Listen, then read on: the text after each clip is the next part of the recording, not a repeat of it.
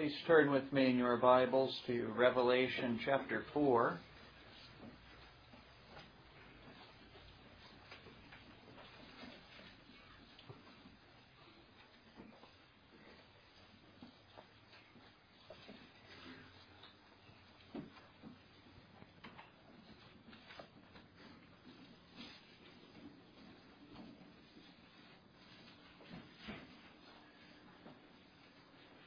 Revelation chapter four, beginning in verse two.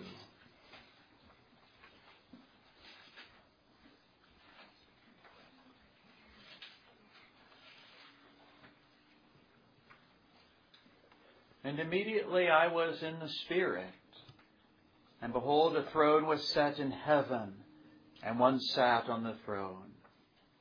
And he that sat was to look upon like a jasper and a sardine stone. And there was a rainbow round about the throne, in sight like unto an emerald. And round about the throne were four and twenty seats. And upon the seats I saw four and twenty elders sitting, clothed in white raiment. And they had on their heads crowns of gold. And out of the throne proceeded lightnings and thunderings and voices. And there were seven lamps of fire burning before the throne, which are the seven spirits of God. And before the throne there was a sea of glass like unto crystal. And in the midst of the throne and round about the throne were four beasts full of eyes before and behind.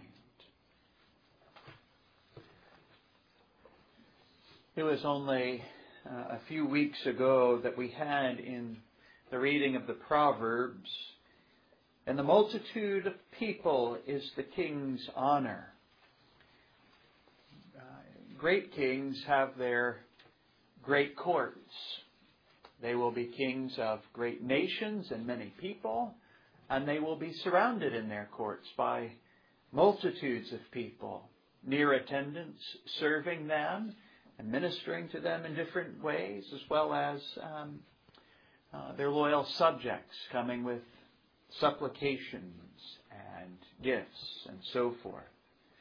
We ought not to be surprised that as the spiritual character of the court of the Most High is open for us in vision, we see that the Most High is the king of a great court and has a large and glorious retinue.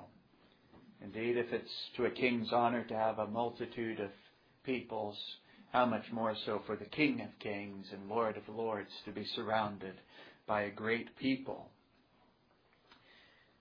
We find ourselves here uh, in John's Revelation, turning our attention to John's visions of the future, the things that must be hereafter, and the spiritual reality of these things. In chapters four and five, we have the apocalyptic scene set for us, upon which stage all of the uh, visions of future things will be played out. And the first thing that John sees is a vision of Jehovah on his throne as the King and Lord of all. On the throne, he is seen to be almighty and powerful, as well as majestic and glorious. And uh, this morning we've considered something of His glory as it's held forth in these precious gems, the jasper and the sardine stone and the emerald. There is something certain, uh, certainly awful in the vision, something frightful. And yet the throne of God is surrounded by this rainbow that is likened unto an emerald, a memorial of God's covenant mercies to His people. We turn our attention now to the fourth verse, where the court surrounding the Most High is described. And round about the throne were four and twenty seats, and upon the seats I saw four and twenty elders sitting. John sees the divine throne, and then round about that he sees twenty-four thrones. And li- quite literally, it, uh, it is thrones. The same word used for the divine throne is used here for the seats that surround the throne. We're not told, John, specifically how these uh, seats are stationed, but perhaps they were in something of a semicircle after the manner of uh, a consistory or, or council, and where they could all be viewed by uh, anyone who entered into the court. Be that as it may, we are uh, told that there are twenty-four elders sitting upon these thrones.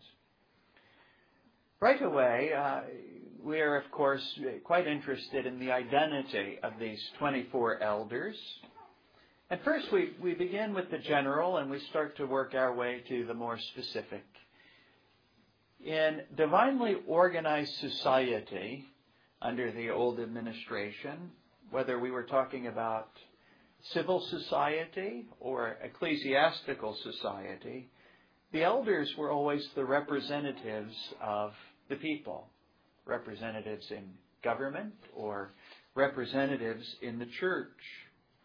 And interestingly enough, uh, when the Levitical order was reorganized by David under the inspiration of the Spirit, and a reorganization was a thing most necessary. The Levites were no longer to continue carrying a movable tent through a desert. Instead, they were now going to be uh, attendants and servants in a temple, a stationary temple. Well, David, under the inspiration of the Spirit, is um, is given instruction on their reorganization. In First Chronicles, we won't look at all of this, although it's tempting. We won't look at all of this, but in First Chronicles chapters twenty-four through twenty-seven, we find that the uh, the priests and the Levites are set in twenty-four courses. They do not all serve in the temple at any one time. Uh, there were so many of them that such a thing was not necessary. They came up by turns or by courses, one at a time. And so there were twenty-four of these courses that would come up one after the other. And in those chapters, you find that the priests and the Levites, the musicians and the porters, and even the royal ministers are uh, divided up into twenty-four courses so that they might serve by turns. And each one of these courses had a chief man or a representative head. Uh, turn with me to First Chronicles chapter twenty-four, just to get a, get an example of this in the case of the priests. First Chronicles twenty-four, beginning in verse four.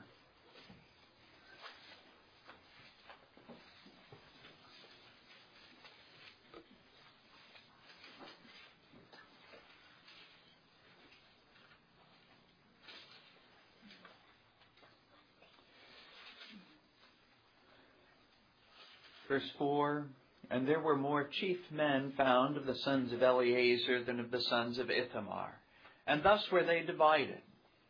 Among the sons of Eleazar there were sixteen chief men of the house of their fathers, and eight men among the sons of Ithamar according to the house of their fathers. Thus were they divided by lot, one sort with another, for the governors of the sanctuary and governors of the house of God were of the sons of Eleazar and of the sons of Ithamar. So here we've got uh, twenty-four representative heads or chief men of the twenty-four courses. We'll, we'll see in, ju- in just a few moments um, the significance. That these, that these are... The twenty-four that are in view, there can be very little doubt. There might be other things that come into view here. We might ask more specifically, well, if uh, the people of God here are being considered in twenty-four courses, who might uh, our representative heads be when you consider the sum total of God's people in all ages or something like that? It could be the twelve patriarchs and the twelve apostles, representative heads of the church under the old and new uh, administration. We do see something that might uh, might give some uh, strength to this idea in Revelation chapter twenty-one. And turn there with me briefly. This is the vision of the uh, New Jerusalem.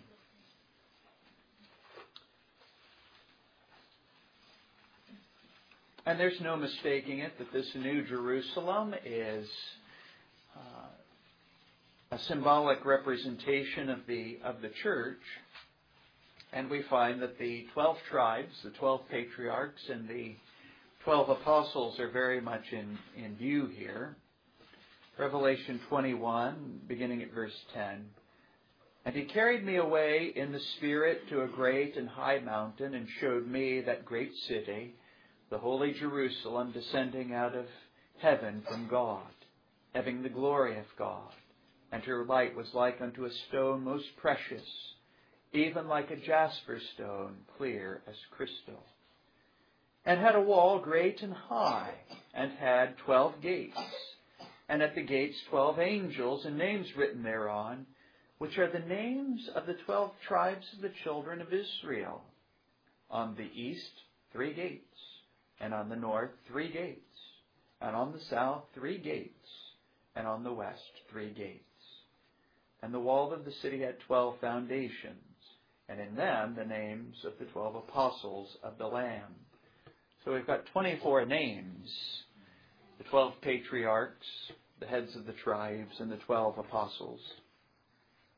Uh, now, whether or not we've uh, rightly identified the twenty-four specifically as the patriarchs and the apostles, uh, I think that there can be little doubt that we have rightly identified that the image in view here is the twenty-four courses with twenty-four representative heads of old.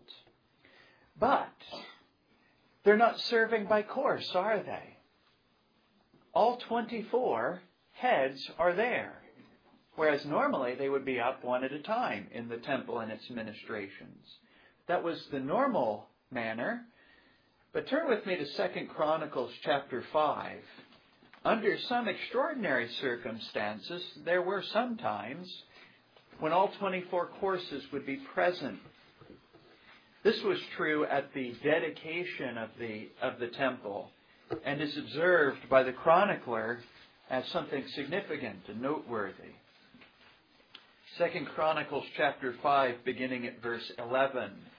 And I want you to notice some of the details of this passage as we go, and think on Revelation four and five, because there are many things in this text that would relate it to uh, our texts in the Apocalypse.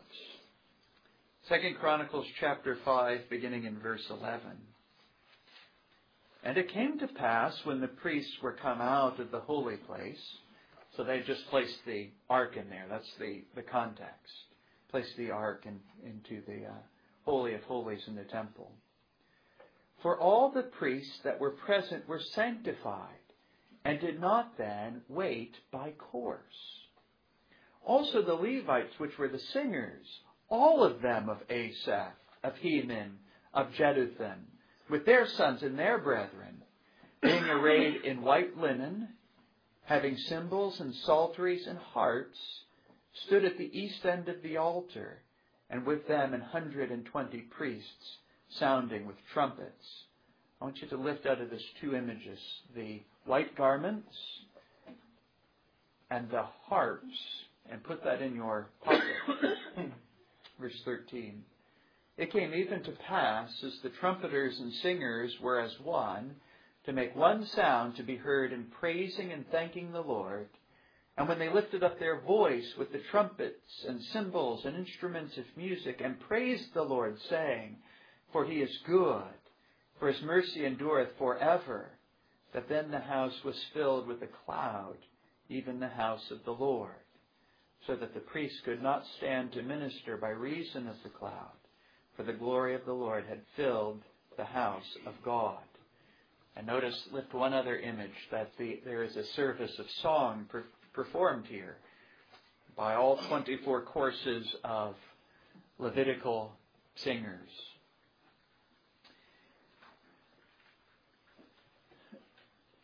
So here uh, we have the full number of attendants waiting upon the Lord, all twenty-four in our text in Revelation. So in sum total, we can be pretty confident that here we have the great and full number of royal priests representing all of the people of God, waiting upon Jehovah as he sits upon his throne. A couple of other notices are given to us here. They are portrayed as sitting, which indicates their settled condition upon these uh, seats or thrones. This also helps uh, confirm that we've uh, we've rightly identified that in general this is the people of God being represented here, and their sum total. You remember what was promised to those that overcame at the very end of Revelation chapter three? To the overcomers it was promised that they would be granted to sit with Christ upon his throne, even as it had been granted to him to sit with his Father upon his throne. It is also said that they are clothed in white raiment. We've just seen this uh, in uh, Second Chronicles chapter five. But remember, uh, we find white raiment is a very common uh, uh, garment in the Scripture. We find it as the garment ascribed to God and to his angels. You might think of Daniel chapter seven, Christ at his transfiguration. It's the garment of kings and conquerors, overcomers, if you will. It's the garment of nobles and of priests and Levites. And there were uh, a small variety of meanings attached to the white garments. It was an indication of holiness, particularly in the case of God, Christ, and the priests and Levites. It's a garment without spot and a symbol of justification and completed sanctification. Garments without spot. Turn with me to Revelation chapter seven. We are not left to uh, grope after a meaning or invent one. We have this image interpreted for us. And first here, uh, clearly as an image of justification, Revelation chapter seven, beginning in verse nine. After this I beheld, and lo, a great multitude, which no man could number, of all nations and kindreds and people and tongues, stood before the throne and before the Lamb, clothed with white robes and palms in their hands, and cried with a loud voice, saying, Salvation to our God which sitteth upon the throne, and unto the Lamb. And all the angels stood round about the throne, and about the elders and the four beasts, and fell before the throne on their faces and worshipped God, saying, Amen. Blessing and glory and wisdom and thanksgiving and honor and power and might be unto our God forever and ever. Amen. And one of the elders answered, saying unto me, What are these which are arrayed in white robes? And whence came they? And I said unto him, Sir, thou knowest. And he said to me, These are they which came out of great tribulation, and have washed their robes, and made them white in the blood of the Lamb. So here, clearly, these white robes are uh, a sign of justification. Uh, clothed in Christ's righteousness, his blood having washed away the spot and stain of every sin. But it also appears to be an image of completed sanctification. Turn forward to Revelation chapter nineteen.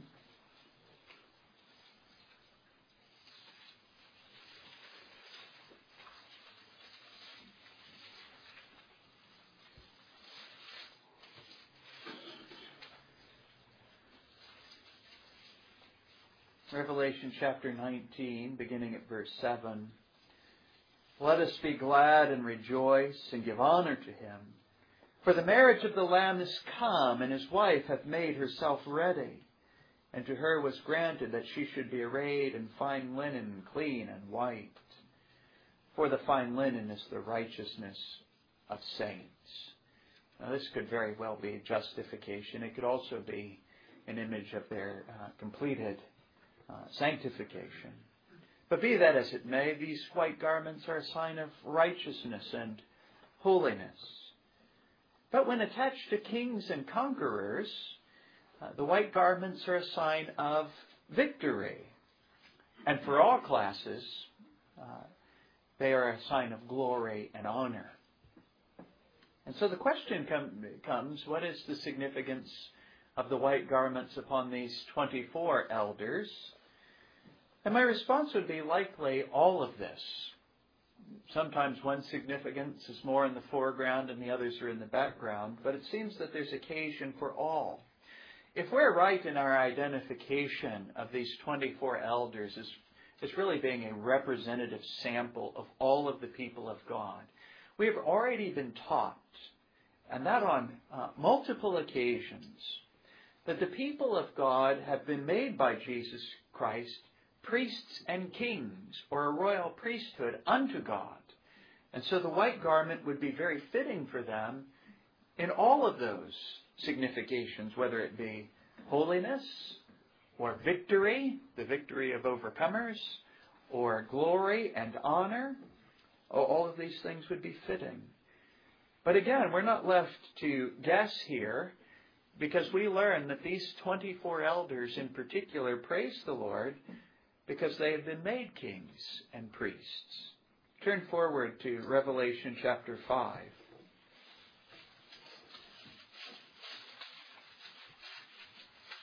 Where we see that holiness, victory, and glory are all very much in view. Revelation chapter five, beginning at verse eight.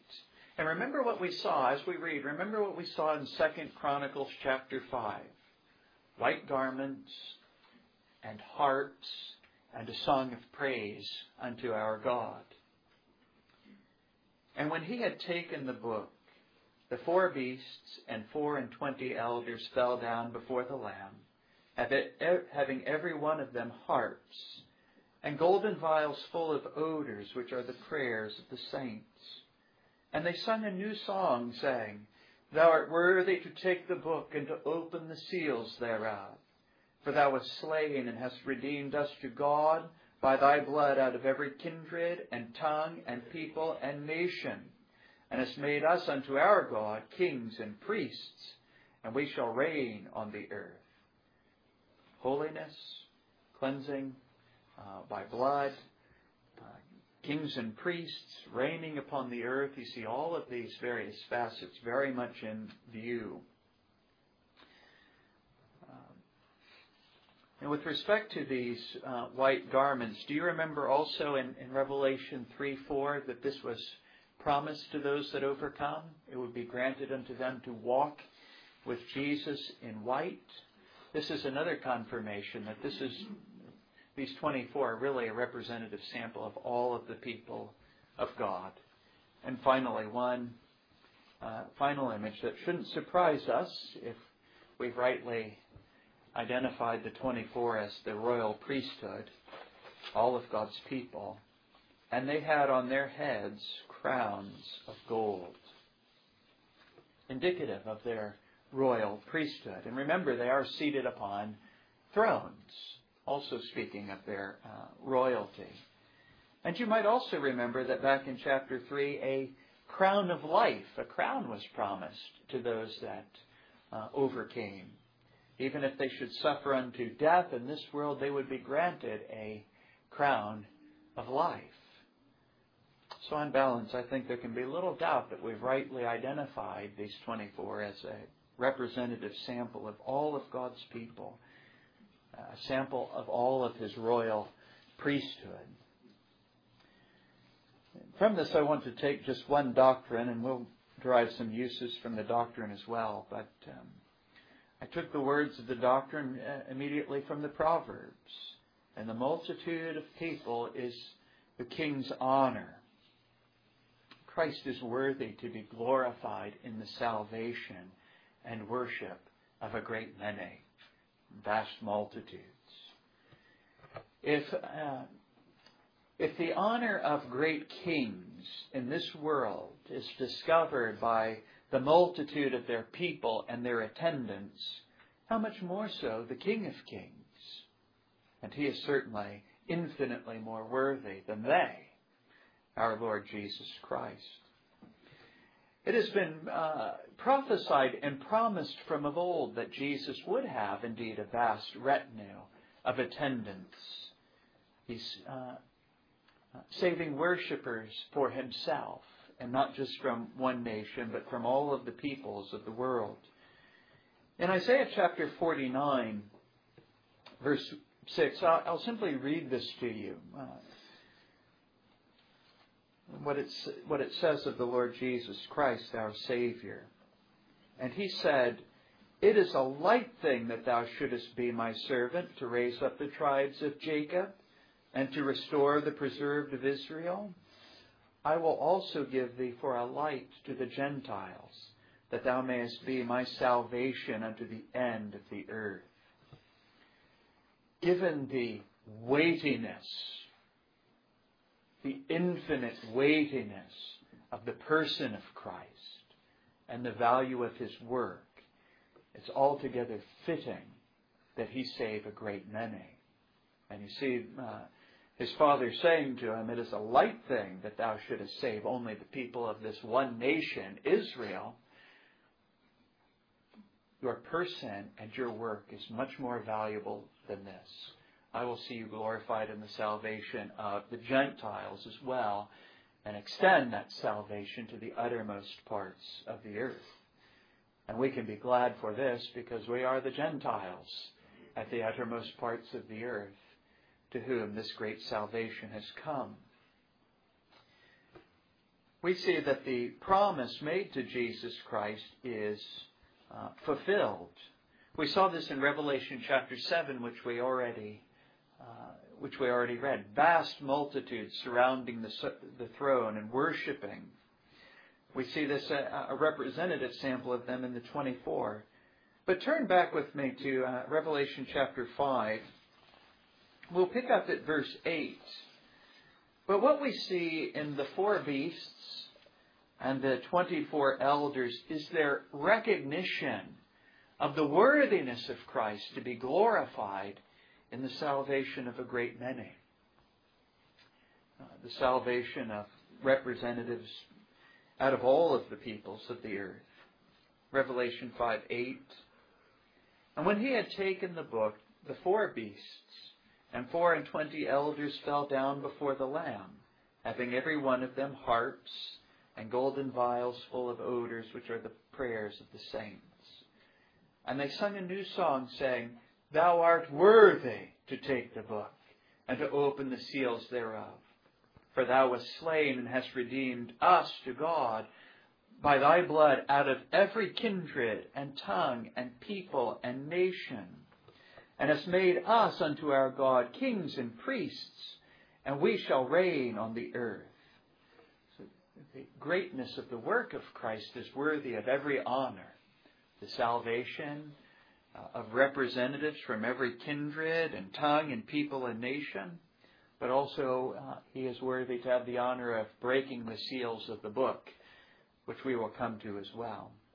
But the text continues, verse eleven. "And I beheld and heard the voice of many angels round about the throne, and the beasts, and the elders.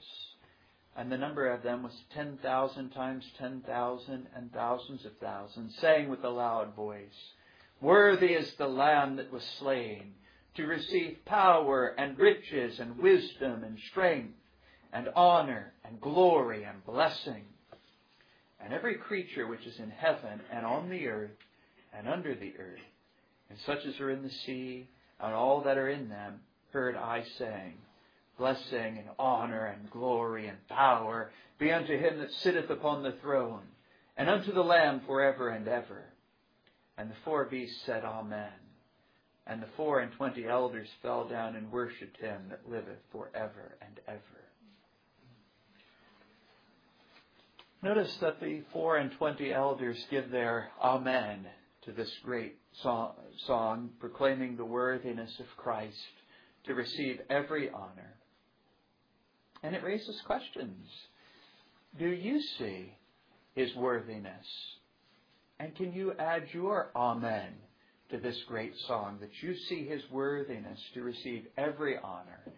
And for our purposes this morning, His worthiness to be glorified in the salvation and service of vast multitudes. This doctrine is ultimately a very practical one, and I wanted to, to take away from it just a couple of uses. The first, uh, it will move us to labor for the advancement of His kingdom, the advancement of the King of Kings and His kingdom in the earth. We have set before us the end of the matter. The end of the matter is sure. Christ will be glorified in a great multitude of worshippers. This has been decreed by omnipotent power. But the church has been called upon to participate. The uh, church's proclamation of the gospel of Jesus Christ is the means, the um, divinely ordained means to that divinely ordained end, the vast multitude of worshipers that will be given to Christ for His glory.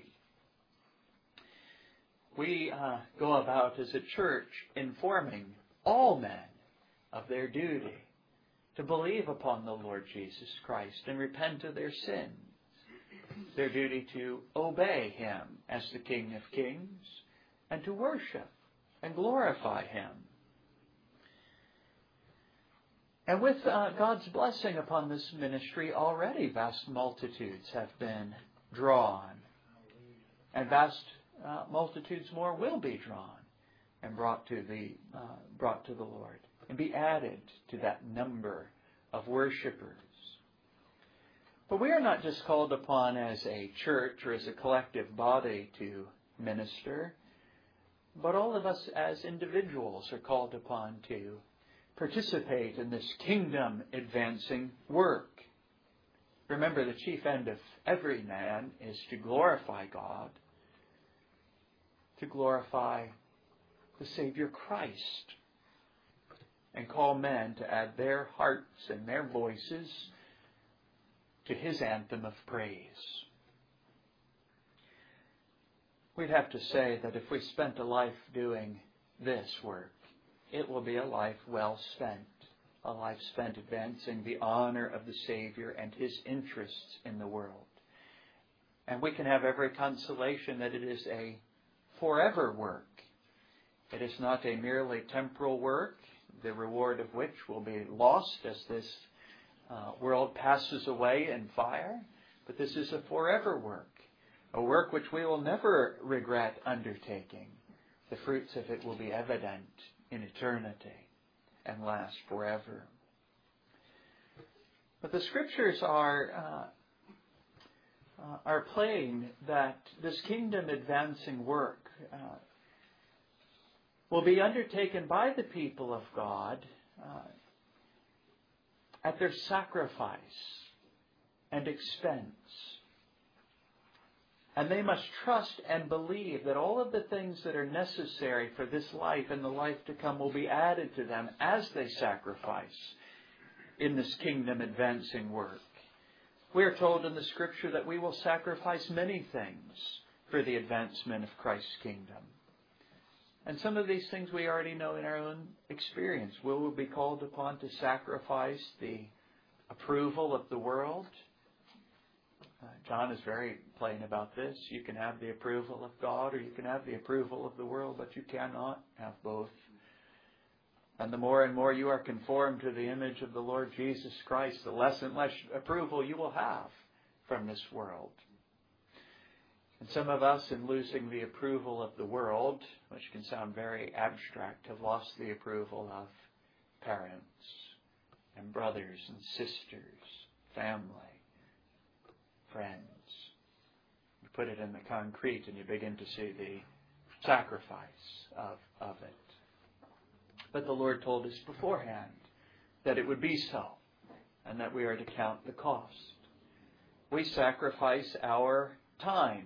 We give our time to the Lord in His uh, kingdom-advancing work, time that we could give to our own uh, temporal advancement and prosperity, but instead we give it to the Lord for the advancement of His kingdom. We give our temporal resources and our money. Uh, this is an easy thing to say in, um, in prosperous economic times, but it becomes a great challenge during hard economic times. As I was meditating upon this, and from time to time, especially as we've been reading through the Acts of the Apostles again in our uh, in our um, Scripture readings, something of a grand vision uh, opens up to me from time to time. I can't say that I've been able to hold it consistently in view, and yet it's there. We find that this early church was spreading in the midst of troubled economic times. There's economic hardship and famine. And what do we find them doing? We find the early church, in the warmth of their first love for Jesus Christ, ready to sacrifice everything, houses and lands and possessions, for the edification and care of their brethren and for the advancement of the kingdom of God. They're quite literally willing to give everything away, sell it off, and bring the proceeds into the church for the advancement of the kingdom of the Lord Jesus Christ, both in the hearts of their brethren and for their care, as well as in the hearts of others. In God's providence, I have uh, I've been working my way through Philip Schaff's uh, church history, and I've been in the volumes pertaining to the Middle Ages. And I've been reading about those early evangelists to the uh, Germanic nations. Uh, they went in as uh, missionaries and the difficulty of the work. I read about one in particular, uh, a man who's very little remembered by the name of Ansgar, who was a missionary to Denmark, or what is now Denmark. When I think on Ansgar and his beliefs, I'd have to say that I, I'm not sure that the man had very much understanding of the gospel or uh, Christian truth. The Roman error is already rising, and it's already cast quite a, a darkness over uh, this man's mind. But uh, in some ways it makes him all the more useful as an illustration.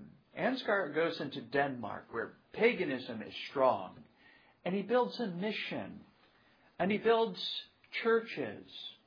And he begins to fill those churches. And what happens? The pagans get very angry. And they burn his churches and his mission. And they drive him out of the country. He has to flee for his life. So he goes and he moves over one country. And he continues his work. And he comes back. And they burn everything again and drive him out. And he comes back. And he just doesn't stop until the mission was well settled. Ultimately, Ansgar had a victory over the forces of paganism. Frequently in the Scripture, uh, uh, believers in the true God of heaven are chided because idolaters show more commitment to their idols than believers in the true and living God show to their true and living God. And this makes Ansgar all a better illustration. Look at this man's commitment to a gospel that he very he hardly understood. And yet we've been given a much greater light after the time of Reformation and great, much greater understanding. And it brings us to self-examination. Is this in us? Do we find the same spirit in us that was in the early church uh, during the time of the Acts of the Apostles? Do we find that same sort of uh, relentless vigor and zeal for the cause of the Lord Jesus Christ that we even find in an Ansgar? Do we find this in us? And it raises a second question for consideration. What would happen if it was? We found in ourselves the same spirit that the church possessed during the time of the Acts of the Apostles, when they were re- reaping such large harvests of souls and being so very uh, blessed by the Lord. But they did venture all things, and the Lord took care of them. They suffered many things, but the Lord took care of them, and He greatly blessed their work. And the kingdom of the Lord Jesus Christ was greatly advanced during that age. Jonathan Edwards, in his own assessment, said that during the, the time of the ministry of the apostles, during the time of their ministry, that he thought probably more souls were converted in that handful of years and in that generation than all of the generations of the world up to that time. And that's quite a remarkable progress and success of the kingdom of the Lord Jesus Christ as they minister. But when we call upon, uh, oh, or rather when we are called upon to the sacrifice of all things for the advancement of the kingdom of the Lord Jesus Christ, it can make us feel a bit insecure and a bit uncertain. This call comes to us in the midst of troubled economic times, and uh, almost all of our families have been touched by the trouble. But do we believe what the Lord Jesus Christ said when He said, "Seek first the kingdom of God and His righteousness," and all of these other things, food and raiment and lodging, will simply be added to you, your Father in heaven already knowing that you have need of these things? Do we believe this and venture our security on that? That as we seek the advancement of the kingdom, our God will take care of us and simply add unto us all of the other things without our having to seek after them, strive after them, worry about them. Let us believe, and out of that belief speak and sacrifice and work to the glory of the Savior Christ and for the fullness of His court. For He is worthy to be glorified in the salvation of a great many. Let us pray together.